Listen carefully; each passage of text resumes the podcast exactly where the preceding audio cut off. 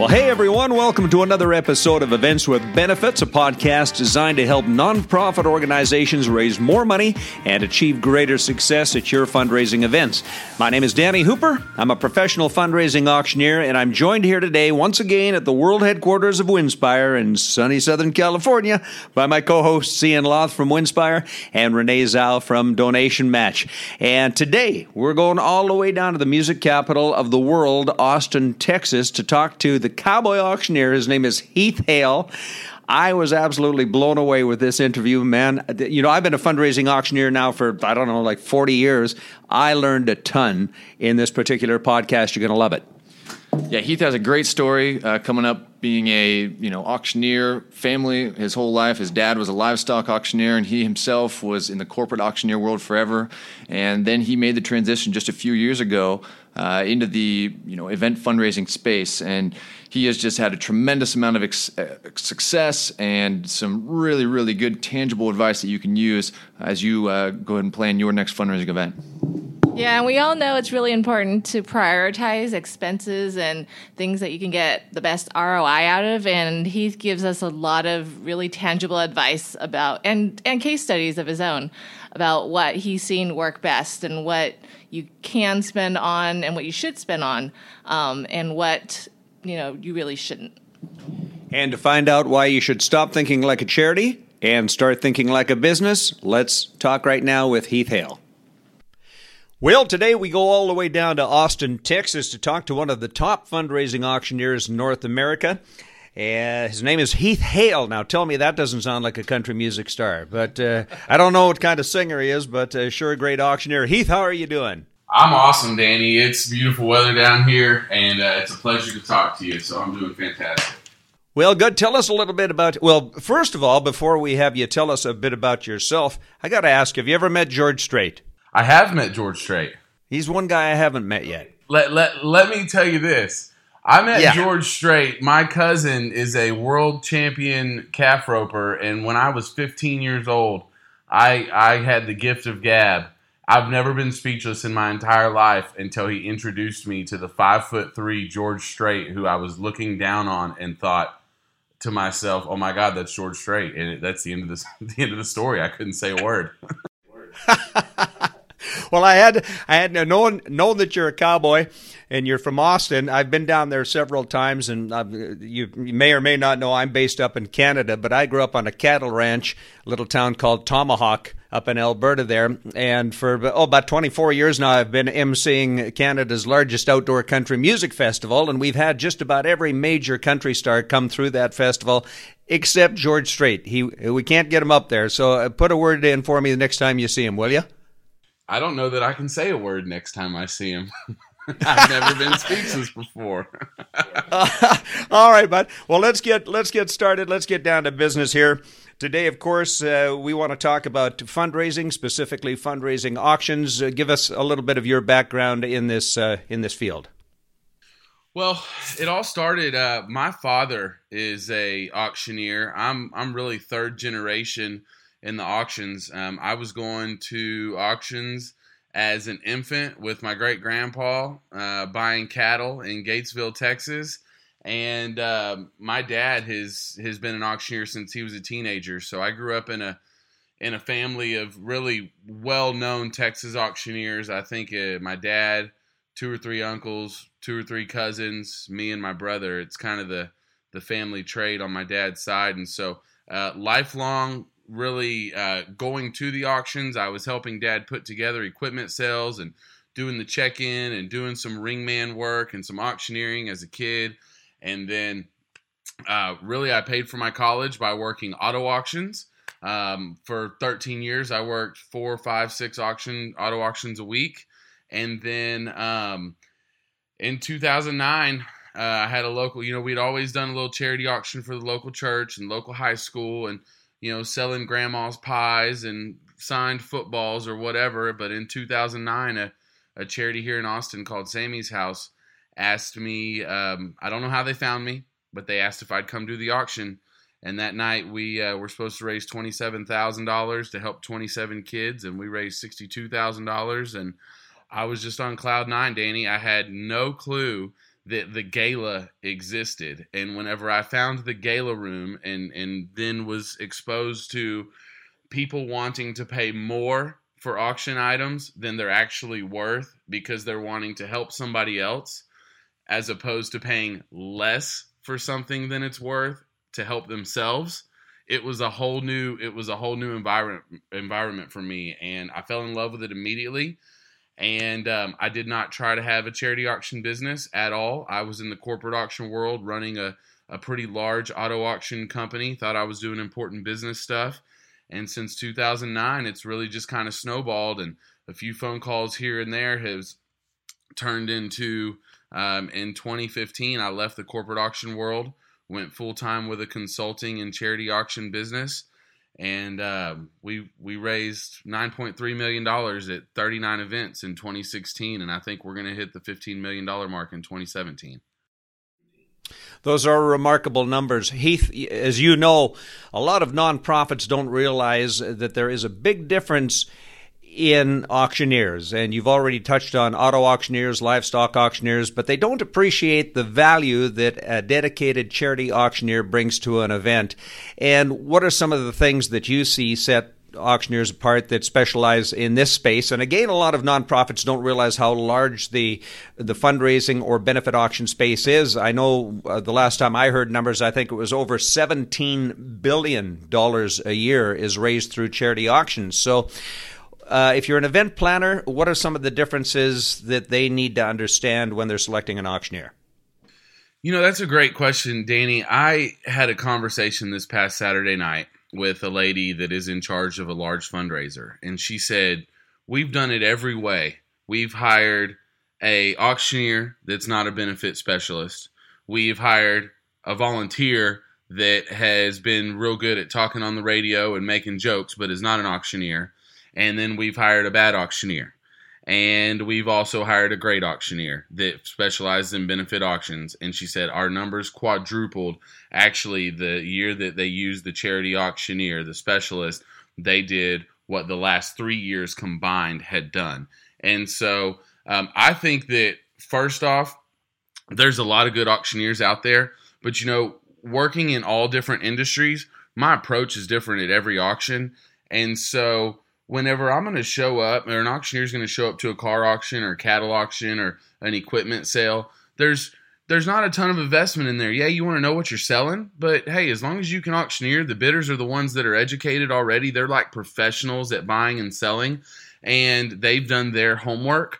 And so it's pretty easy to get up there and count numbers. But when you're walking into a charity room, you're dealing with folks of the public that maybe go to one or two auctions a year.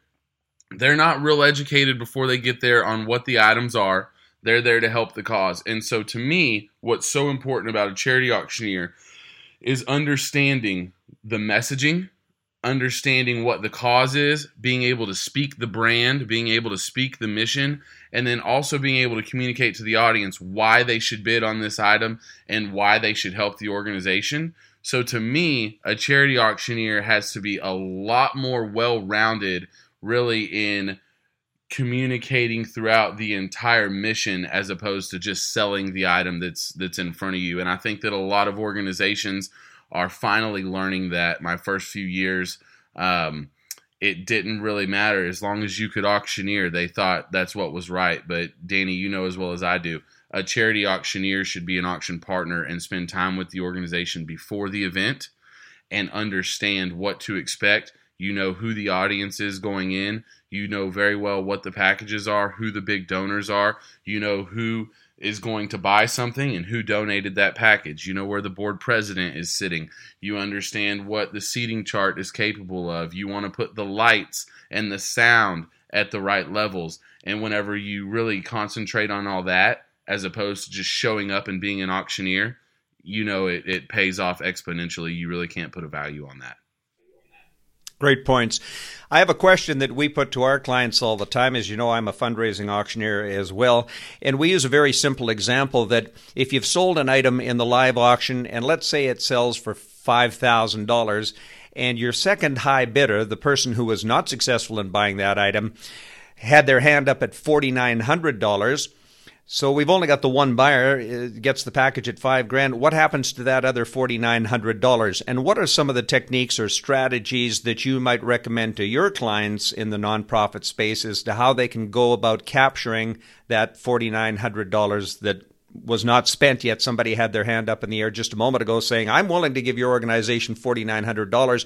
This is where we see the shortcoming in some of the auctioneers that don't specialize in fundraising auctions. They miss that extra money. What are some of the techniques and strategies that you use to go after that? No doubt. So a couple of things. First, whenever I'm working with the organization uh, pre-event, I ask them if each one of their donors that are giving packages, if they could ask them, hey, if there's a bidding war, is there an opportunity that we could double sell this and raise twice as much money for our organization? And sometimes, this past Saturday night, we sold a package to Canada four times uh, because the donor said that if it brings the eight thousand dollars, then I'll sell as many as you want to. So I first off ask them if they can double that, and then I would either get the donor up another one hundred and sell it times two at five thousand, or if that's not willing to happen, then I'll save the top donor one hundred dollars and sell it times two at four thousand nine hundred dollars. If a double is not available, then A, I have the what I think are the best ringmen in the entire industry that are going to remember that person in their bid, and they're going to be making sure that that four thousand nine hundred dollars comes on the next package.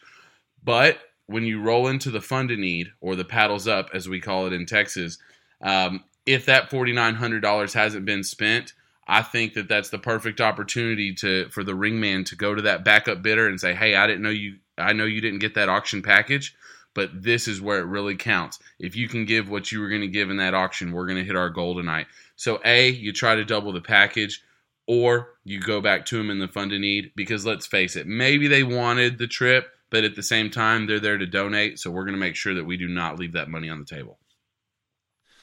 All great points, Heath. What, uh, you know, being a uh, provider of the you know travel packages. Hold it. Oh, First of all, I've got to say this is Ian Loth speaking now, so if this is not an intelligent question, it's not coming from me. All right, go ahead, Ian. Thank you, Danny, for that. Uh, this is Ian uh, from Winspire. Uh, you know, we have auctioneers who are, are selling travel packages out there, consignment travel packages. What are some strategies that you use that you've seen, including the doubling up, um, you know, to, to really connect those packages with the audience? You know, Ian, I, I work with the organization really to find out what their resources are. And so I think first and foremost, um, we like creative packages. And if there's somebody that's chairing the auction and they can put together creative packages and they have big resources, um, then, you know, let's find out what those are, and they can put together a package that's really unique and valuable to them and their audience. At the same time, they're... there are packages out there, so I like to have two or three big packages at the auction, and a lot of times those aren't able to be procured by the organization, especially if it's a new organization, or maybe the development director's in charge of the auction and doesn't have as much of a resource to get, you know, vacation homes and Telluride with private planes and all that. And so I will go to Winspire and talk to Winspire about, hey, we've got this group coming up, here's our capacity. Uh, we've got two or three people in the room that can spend ten to twelve thousand dollars, or whatever that number may be. Let's put together a few packages based on their capacity. And so we know that every time that we sell a uh, Winspire package, a we don't have to pay the consignment fee until after the money's collected post auction. But then b we can sell that package two or three or four times. The package that we sold four times Uh, this past Saturday night was a Winspire consigned package. It was Fairmont Chateau Lake Louise, and I think there's a consignment cost of two thousand nine hundred ninety-five dollars with airfare and four nights to the Fairmont. It brought eight thousand five hundred dollars, and we sold it four times, and so the organization brought in uh, thirty-four thousand dollars on that package, and it only cost them twelve thousand dollars to do so, so netting you know twenty-two thousand dollars was a huge win and one of their most successful packages of the night. That's great.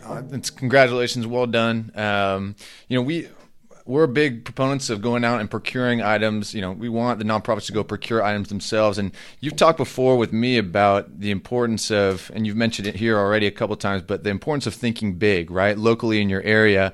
Uh, and you've shared some stories with me before about people who've come to you with maybe, hey, we have tickets to the local ballpark. You know, tell me, tell me what you would usually then recommend to the nonprofit uh, as far as turning that into a better item. So, like I said a minute ago, I really would like the lead of your auction to be a person of resource. Um, whenever it's a staff member or a development director, not that they don't have the resource, but let's face it, they're picking the color of the tablecloths, the size of the flower arrangement, making sure the food tastes good. They're trying to fill seats, sell sponsorships, book entertainment. And so I really love for there to be an outside source, a volunteer type position that is chairing that auction. And whenever I get to work with a person that can have a high level resource conversation, um, the, the instance you just brought up was I have a client that they have a live auction chair uh, from Houston. And she's really involved with the Houston Astros. And so whenever she said, hey, I can put together a Houston Astros package, what if we get tickets to a game and do dinner before? I said, that's great, but we're trying to raise one hundred thousand dollars on seven items. And so each item has to bring over ten thousand dollars. And I don't think four tickets to the game with dinner is going to do that. I think that'll go in our silent auction. But do you have access to any of the players? She said, well, yeah, my husband golfs with Jeff Bagwell. Roger Clemens lives down the road from us. And I, okay, now we've got something. Let's put together two packages with ex-Astros.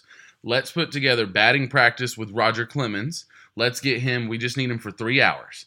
And let's make it for twenty people, whether it's kids or whether it's adults. It can be a business deal or a kid's birthday party. But let's do a margarita machine and catered barbecue and Roger Clemens on a local baseball field throwing batting practice to twenty people and make it an experience that you cannot buy. It's priceless. We put it together. We also put golf with Jeff Bagwell together. And Roger Clemens shows up to the event, and now you have a celebrity involved, and people are that much more excited. They're taking pictures with him. They're getting autographs. We sell batting practice with Roger Clemens for thirty-two thousand dollars, and we double it, and we get sixty-four thousand dollars on one package. Well, the live auction goal was one hundred thousand dollars. So that was just a huge step for them. We would have sold four tickets and dinner to the Astros for five thousand dollars. Uh, we raised sixty thousand dollars more than we would have just by going big, thinking outside the box, and you really want to put an exclusive, priceless experience. Let's face it, your live auction is marketing to the top tier of spenders in the room. You're going to have a paddles up, and you're going to have a raffle, and you're going to have a silent auction, and all of these things that if someone came to spend one hundred dollars or five hundred dollars or even five thousand dollars, you're going to be able to cover those top two or bottom two tiers of spenders. But that top tier of spenders, the ones that really have the big capacity to spend, we need to put some items that are going to create really exclusive V I P experiences. You put that in front of folks where money is not an issue, then not only are they willing to make a big donation to the charity, but they're going to buy themselves a priceless experience. And that's how you start selling items for thirty thousand dollars, fifty thousand dollars, one hundred thousand dollars whenever it's something that you can't just log online and buy. Heath, you have just done a masterful job of demonstrating the difference in mindset between a professional benefit or charity auctioneer and a livestock auctioneer, because people need to understand you get your local cattle auctioneer to come in and, and do your charity auction. This guy or this gal are used to selling one thousand pound steers, and there's not a lot of uh, wiggle room on that. There's not a lot of ways you can dress that one up. Absolutely, Danny. So it really matters to understand, you know, a benefit auctioneer, someone that wants to partner with you, is going to learn about that top tier of spenders. So one of the very first questions that I have when I'm prospecting a new client is, who are the top tier of spenders? I don't need to know what their names are. I want to know what their capacity is. And so once I learn a live auction goal, and then I learn what the capacity of the spenders are, now we can really customize packages to feed my, here's my one-liner. Let's feed the top tier of spenders. And if we can feed that top tier of spenders, they'd much rather, much rather give you fifty thousand dollars for a bucket list experience than give you five thousand dollars or ten thousand dollars for something that they're not going to use. Exactly. Heath, we want to talk to you here about uh, the cash appeal or the fund a need, fund an item, or as you call it down in Texas. The paddle's up. Paddle's up. All right, Oz. Let's uh, let's talk about this for a moment. Now, how do you go about setting setting up your, your fund an item or your fund a need, your paddles up? How do you set it up? What are what are the key elements that need to be in place in order to make this part of the evening successful? Because organizations that are not doing fund an item or fund a need need to be incorporating that in their event because there's an enormous opportunity here. No doubt, Danny. You know, it really surprises me when an organization has never tried the fund a need. And then I heard a comment the other day of a lady that said their fund a need has just never really been successful. And I've got to tell you, I don't think we've ever done a fund a need that's not successful because of a few key things. Uh, to me, the most important aspect of the fund a need is the messaging. You know, if someone walks up to you on a street corner and says, "Hey, will you buy this box of cookies?" Well, I don't really buy cookies from people on a street corner. But if they give you the messaging that if you buy this box of cookies because it's going to help this family who just lost their home in a fire this weekend, I'll probably buy ten boxes of cookies.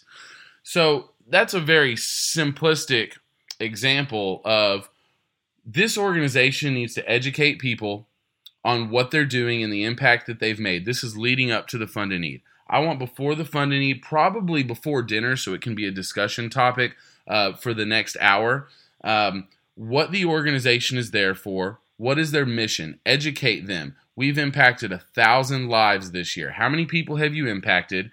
How have you been good stewards of the money that was raised last year? And then what are you going to do going forward this year? Why do you need to raise more money? And then make a call to action.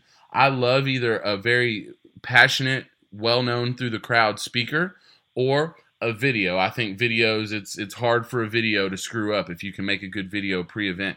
So I want the messaging there. And let's let's face it, Danny, you know this. You can have good messaging and sell a bottle of water for thousands of dollars. You can have no messaging and sell a trip to Cabo for not enough money. And so I think it all starts with the messaging. You have to get the mood right. I'm big proponent on the timing. Um, I personally always recommend that the fund a need goes after the live auction. And so I think if the messaging has taken place before or during dinner, and then one more tidbit of messaging, a two or three minute snapshot of a call to action, what your money is going to create, the opportunities and the impact that it's going to have. Now we have a live auction. We just live auction, get through it thirty minutes quickly. And when we're saying sold ten thousand dollars, sold ten thousand dollars, that's exciting.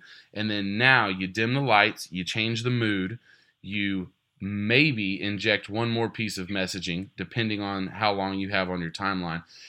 And then you just pull the heartstrings. And when you pull the heartstrings and then you have a benefit auctioneer on stage that understands the organization, understands the messaging, and really knows how to speak to the audience on, this is what five thousand dollars is going to create. This is what one thousand dollars is going to create. Everyone in the room, if you raise your paddle for one hundred dollars, you're going to be able to help five kids get textbooks for one hundred dollars. Then I think people look at it as, man, one hundred bucks, that's no big deal, and I'm going to help five kids. You've got to know the messaging. You've got to do it at the right time. And then you ask for everybody to get involved. And so I think if you give them the messaging, you ask at the right time, and then you really ask for everyone to get involved, there's no way to me that a fund a need should fail. Excellent, excellent information. So now, uh, how do you conduct your fund a need? Do you start with the high ask first and come down in increments, or how do you set yours up? You know, that's pretty traditional, and, and I have found that's what works best. I'm always very open-minded to new uh, new strategies, and we'll try it at least once. And so we've done it where you start low. We've done it where you do the fund a need in the middle of the auction, different kinds of ways. But what I have found works best is you start off at the high level. And if the organization, a lot of times, they're, they really ask for my advice. Hey, Heath, what level should we start on? We want to ask for ten thousand dollars. But we don't know if anyone in the room can give that. And so I asked them to see their fund a need levels from last year. If they have those, I like to know how many people gave at each level. If they only had one person give at five thousand and then it was more people at each level after that, then I tell them, yes, maybe we'll ask for the ten thousand, but leave that up to me during the event and let me see what happens in the live auction. And so to your example earlier, if I sell an auction package, like this past weekend, we sold an auction item uh, for an excursion to Africa for fifteen thousand dollars. The backup bidder had not purchased an auction item whenever uh, the auction had ended. And so Paddles Up was going to start at five thousand dollars, but I had that in my back pocket. And I said, I want to know who wants to start this Paddles Up. I'm going to step out on a ledge. Who wants to start the Paddles Up at more than five thousand dollars? And that backup bidder that did not get Africa bought raised their paddle and said that they wanted to do a donation of ten thousand dollars. And so I think that that right there goes to show that the auctioneer has to be very aware of what's going on in the room. But yes, start at the higher level and go all the way down. These days with mobile bidding, if you're going to have that involved, I don't like it. I I don't recommend that the bidding is done only on the phone. I love the true interaction and the energy that's created whenever people are raising their paddles, especially if you have tables of ten and there's five or six people at a table with their paddles raised. And now uh, the other three or four people at the table feel like they need to raise their paddles. And as an auctioneer, you know, hey, this whole table almost has all of its paddles up. Well, all of a sudden, all those paddles come up, and now you're doing table challenges and saying, hey, table seven has all ten up. Table twelve has all ten up, and now you've got tables that are really going against each other. So I love the interaction. I love starting high. And, Danny, I also love letting the organization really feel comfortable in that first level that we're going to ask for. Most of the time, they want to ask for ten, but they're scared to. And so I tell them, let's get slides for our Paddles Up. Do a slide for each level, and in big, bold letters, you put the number that we're going to ask for, each increment, and then maybe a picture of a kid or your logo or the school that you're trying to build or whatever that may be. Give them a little vision and give them the number. So if you want to start at ten thousand dollars but you feel like it's risky, then make your first slide five thousand dollars. And whenever I fill that live auction out and we're going into this fund to need, I'm going to step up there and say, guys and gals, we wanted to start asking for five thousand dollars tonight, but I'm a big advocate of you don't get what you don't ask for. So I'm personally going out on a limb here, and now I've alleviated the organization from kind of looking silly. I'm going to put the pressure on myself, and I'm going to say, I think it's in here. Who in the room wants to give ten thousand dollars? And Danny, I know you've done it a thousand times. The paddle almost always comes up. And uh, we actually at an event two weekends ago, they wanted to start asking for five. Uh, but we had such an electric live auction. We sold a puppy dog for fifty-five thousand dollars. We sold a puppy dog for fifty-five thousand dollars that night. The money was insane. And so I actually went out there and said, guys and gals, we were going to ask for five thousand dollars, but I know there's more money out here. Who can do more than five thousand dollars? We had a guy started at twenty-five thousand dollars. We had three more people follow, and each did twenty-five thousand dollars. And then a man stood up and said, I'm going to match that one hundred thousand dollars. And we raised two hundred thousand dollars in the Paddles Up before we even asked for five thousand dollars. I think the organization was very comfortable going in and knowing that the only thing that was printed on their PowerPoint was five thousand dollars, but that we had the ability to ask for more. And I think that's what sets a good benefit auctioneer apart from others is having the knowledge of what happened during the auction, having the whereabouts to step out on a limb, and not just sticking to the piece of paper that's put in front of you, but really filling out the crowd and really focusing and honing in on the excitement whenever you have the opportunity. And our listeners need to understand this this is the big difference between a benefit or charity auctioneer and a, and a livestock auctioneer or an auto auctioneer.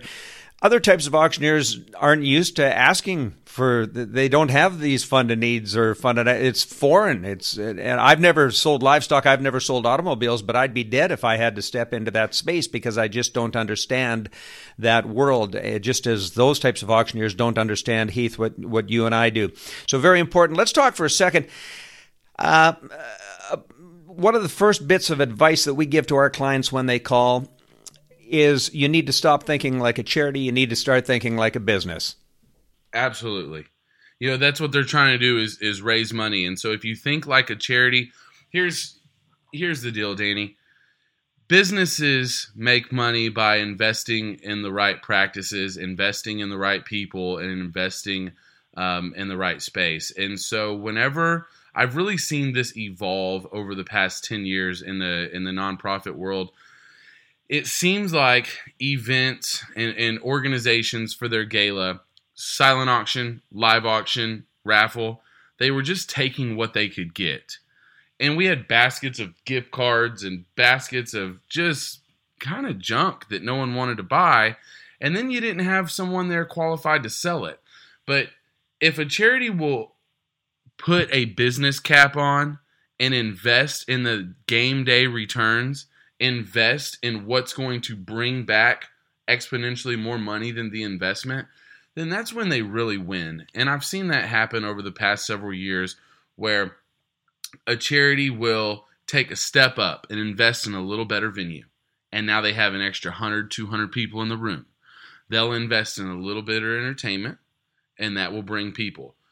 But whenever they invest in a good benefit auctioneer, all of a sudden now you go from a B fundraiser to an A fundraiser because you've got a partner that's going to show up and understand how to raise money, how to talk mission, how to pull heartstrings, how to do a fund-a-need, how to double sell a live auction package. You know, a car auctioneer doesn't ever double sell a car. A cattle auctioneer doesn't ever do a fund-a-need.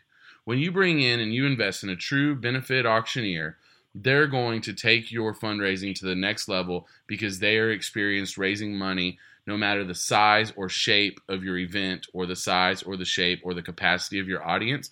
We've been in all situations, and whenever the crowd's a little dead, we know how to get them livened up.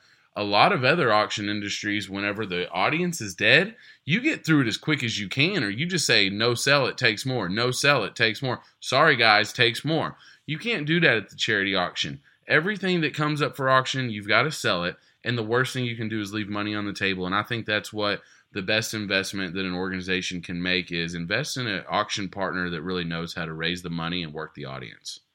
Heath, we want to ask you, how important is goal setting? To me, it's the most important thing. And, you know, it's extremely important to set goals, and here's why. You've got to know what you're up against. And I really like to grow events year over year over year. And that's exactly why the board is there too. The board is focused on growing this event. And so, A, if your board hasn't put goals in place, then I think the auction could, committee should put goals in place and present them to the board. If you're not working off of a goal, then you're not really sure what you want to get. And if you're not sure what you want to get, then you're not sure what you need to have in place. And so the very first question I ask an organization that I'm prospecting is, how much money did your live auction raise over the last three years? And what is your goal to raise for this year? And then I want to know the same thing for the entire event net. What did your event net over the past three years? What is your goal to net for this year? And whenever they have those numbers organized, it tells me a lot right from the start that they're goal-oriented and that they understand what their focus is. And now it's pretty easy to jump into a conversation with them about how to reach those goals. If they don't have those goals set in place, then you generally find that those events are a little less organized and you've got to get them organized, or it's not necessarily a desirable event for the audience to attend. That's great. And this is uh, this is Ian here. Uh, from Winspire, and I, I kind of want to loop back uh, in terms of reaching that goal and making the investments necessary to reach that goal. Uh, you know, what are some things that, A, that you recommend investing in? What are the most important things to invest in? And then what are some things that you can maybe save on uh, in terms of, uh, you know, saving some expenses? So I have a lot of conversations with event attendees um, before events, after events, and you know everyone loves excuse me everyone loves the event that's really fun and exciting and the energy's up and it's beautiful in the room and it feels good, and that's all fine and dandy, but I think that you have to do that um, efficiently, because as a donor, and we we donate to most of the organizations we work with, you really don't want to see them spending their money in on items or things that don't give a return. And so I'm a big advocate of, yes, flowers are beautiful, and especially when the ladies show up, they like to see beautiful flowers.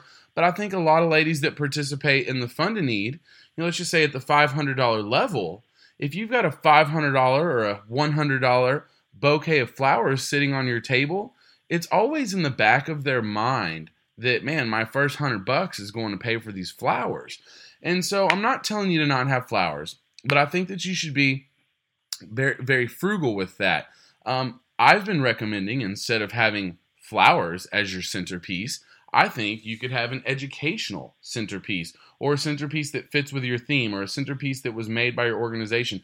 An example for that is we have an event coming up with Susan G. Komen here in Austin, and instead of doing flowers for their centerpieces, they're doing Jenga blocks. And each Jenga block, and they're going to get the Jenga blocks for ten dollars, and each Jenga block is going to have a breast cancer statistic on it.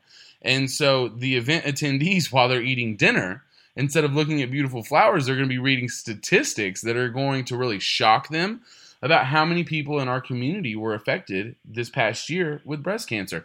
And so I think that that also covers, you know, fancy tablecloths and fancy chairs. I mean, I've seen events spend forty thousand dollars on clear chairs, so there can be a light illuminated throughout the room. And on one hand, maybe that's a great investment, because that light that was illuminated throughout the room got people in a great energy and atmosphere that made them spend more. But at the same time, it really felt like that was way too much money to spend on chairs.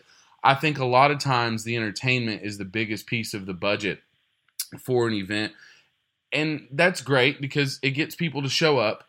But I think a lot of times events could cut their entertainment budget in half and still get a great band, a great entertainer that's going to give people just as much fun. And let's face it, if people are only showing up to your event to see the music, they're probably not going to give as much. And so I've, I've seen events go from a forty thousand dollars entertainment budget to a twenty thousand dollars entertainment budget. Book somebody that's still great. And, you know, we're very blessed here in Austin, Texas. We call it the live music capital of the world. So we can get a ton of bands in the ten thousand to twenty thousand dollars range. But a ten thousand dollars band in Austin, Texas is almost as good as a forty thousand dollars band. And now you've got thirty thousand dollars to invest in what's going to bring a return the day of. I feel like your lighting is important, but don't go too overboard. Something that you don't want to save on, you don't want to save on the sound system. The, the quality of the sound is so important, A, so the attendees can hear your messaging. When you turn that video on, you need to be able to turn it up where everybody hears every piece in there and their heartstrings can be pulled. When your M C comes out to welcome folks, they need to be able to focus on what he's saying instead of not being able to hear. If the crowd can't hear, the crowd never gets tuned in, the crowd never hears the messaging, and then the auctioneer is just fighting against the audience and fighting against bad sound. So don't save money on the sound. Don't save money on the alcohol. People have a good time, they spend more money, and they tend to really get more relaxed and loose and just have a better night whenever um, they're they're having some cocktails. And then I definitely don't think you should save money on the auctioneer. Um, we had an event recently where the uh, the band was one hundred forty thousand dollars, and it was on a big stage. But on a Thursday night, one hundred forty thousand dollars for a children's hospital, I think that they could have saved one hundred thousand dollars and had just as successful of a party.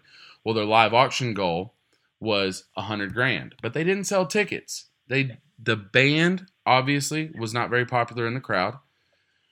Thank goodness we had a two hundred fifty thousand dollars live auction, and it ended up paying for that band. But it made me sick to know that almost half of what we did in the live auction went to paying the band that didn't even sell tickets. So you can cut budget on fancy items like flowers, tablecloth, entertainment, lighting, and food. Not everyone has to have a filet mignon. People at a fundraiser understand when they're eating chicken. Don't save money on a sound system, on booze, or on the auctioneer. Make sure that people can hear you. Make sure they're having fun with some cocktails. And make sure that your qualified benefit auctioneer is an investment that's going to come in and exponentially raise more than you've paid for him. Well, it is pretty hard, if not impossible, to measure the return on investment of things like your band, that type of entertainment.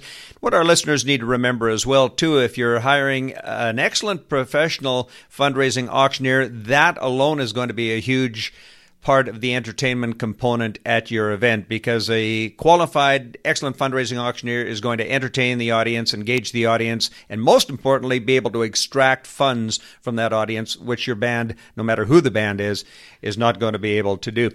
Let's talk for a second about underwriters and finding people out there that will underwrite the cost of things like your table centerpieces. Yeah, so I think that that's a great resource for an organization to have. A lot of them have strict guidelines against it, and I work with organizations that can't get stuff underwritten. But if you can do it, then I think that's a great place for you to either get an extra sponsor. Let's create an entertainment sponsor. Let's create a live auction sponsor. And if you don't have in your budget space for a live auctioneer, then let's get it sponsored. If you don't have in your budget space to invest in a couple of Winspire packages where you're going to be able to sell items for ten and fifteen thousand dollars, then let's create a live auction sponsor and get a highly qualified professional fundraising auctioneer to sell your packages that are not just the packages that have been donated to you that you're going to say sold nine hundred dollars, sold twelve hundred dollars. That's not exciting.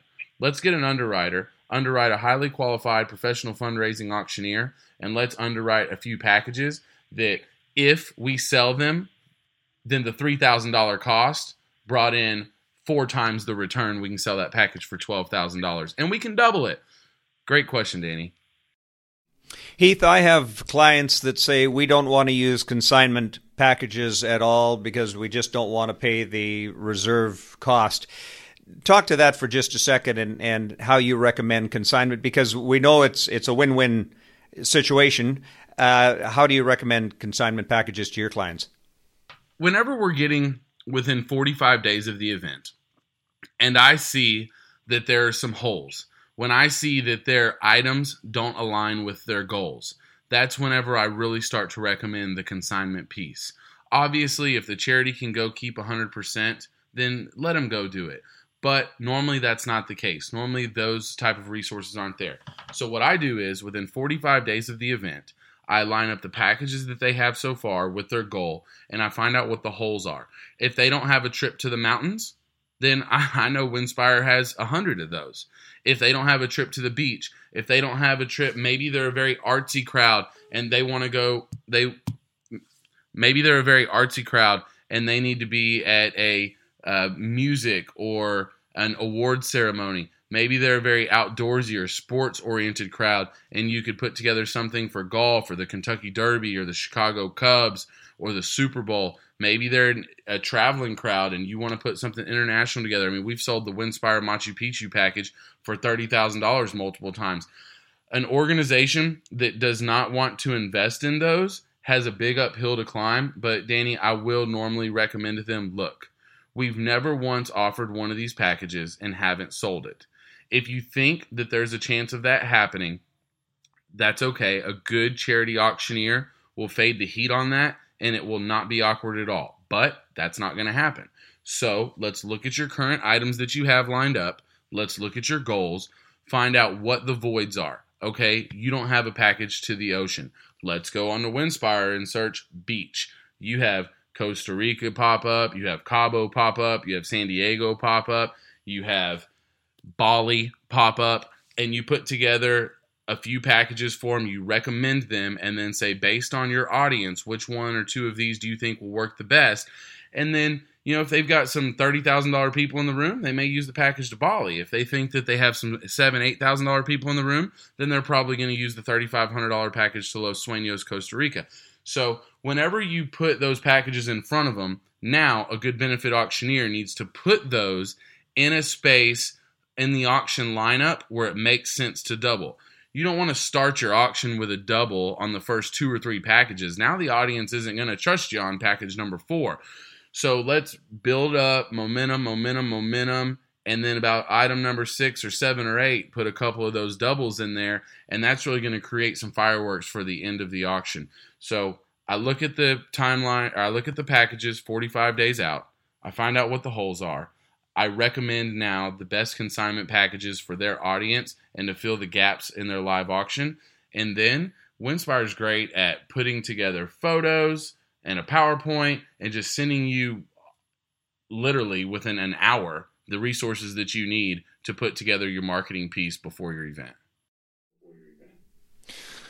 All great stuff, Heath. Um, last question here. Uh, we're getting a little short on time. Tell me a little bit about, because you have speaking so uh, spoken so highly about your ringmen uh, that you use for cowboy auctioneers. What uh, what are some recommendations you might have for nonprofits out there or who might be hiring a benefit auctioneer um, about the importance of those and, and how they can go about finding them? So I definitely think the thing that sets my team apart, um, w- one of the main things is a ringman. Um, I call them the cowboys. And there's a lot of auctioneers out there that use volunteer bid spotters. And then there's a lot of auctioneers out there that have their team and their go-to guys. And every day that they book an event, every time, they make sure immediately that those two or three guys are available. I think it is so crucial to the success of the auction for several reasons. I had an organization ask me the other day, "Hey Heath, in order to save some money for our budget, can we have the the uh, fire department be your bid spotters?" And I asked them, whenever someone calls nine one one to put out a fire, do you want to send the auctioneer? And they kind of laughed and thought, okay, good point. Professional ringmen or professional bid spotters, they know what to do in the moment. And it's kind of like, you know, a volunteer. Yes, it's fun for them to go work the auction. If they want to stand on the outskirts of the room and help look for some of those bids on the outskirts, I'm always open-minded to that. But let's face it, whenever the auction starts and that pace picks up and people are bidding and somebody has a question, and you're turning circles, taking bids here and there, and there's paddles up everywhere, and you're in charge of when I say sold, you're writing the numbers down, and you're shaking the hand, and you're getting the the runner over to the table, and then you're helping someone with the next item, and you're taking a bid behind you and to your left and in your front. A volunteer is not going to be able to handle the pressure of that moment, and they're going to leave money on the table. Yes, they might see some paddles go up, but they're not going to create bids. They're not going to remember the person that was the backup bidder at forty-nine hundred and then go back to them on the next package because they know that that money was left on the table. They're not going to go back to them and say, hey, I know you didn't get that package to Whistler, but can you go ahead and do us a big favor and the paddles up and start at the five thousand dollars mark? I know you've got it in you. Those ringmen are qualified just like your benefit auctioneer. And if you're going to hire a professional fundraising auctioneer, I highly recommend that they have professional fundraising ringmen, and those guys and gals really know how to go in, create excitement. There's all, the auction's all about the momentum and the excitement. Those guys are going to hoop and holler, they're going to put on a show, and they're not going to get lost in the moment, and that's what's going to be most important to maximizing the fundraising, whereas volunteers are going to get lost and leave money on the table. And that is the worst thing that can happen, is leaving money on the table. It's good to remember as well, Heath, and I know you and I talk about this all the time, but every auction, live auction, ultimately comes down to those two final bidders.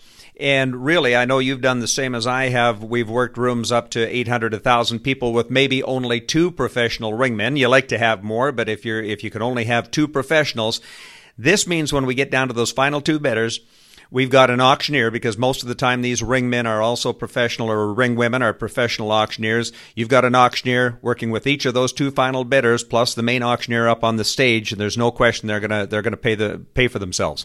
No doubt. I mean, what I tell the client is, um, whenever I quote them for the ringman, I tell them that everyone is an investment, and for each one you hire, they're gonna bring ten times that investment. And most of the time, it's on the first couple packages. And Danny, what you just said is perfect. Think about when you have to double an item.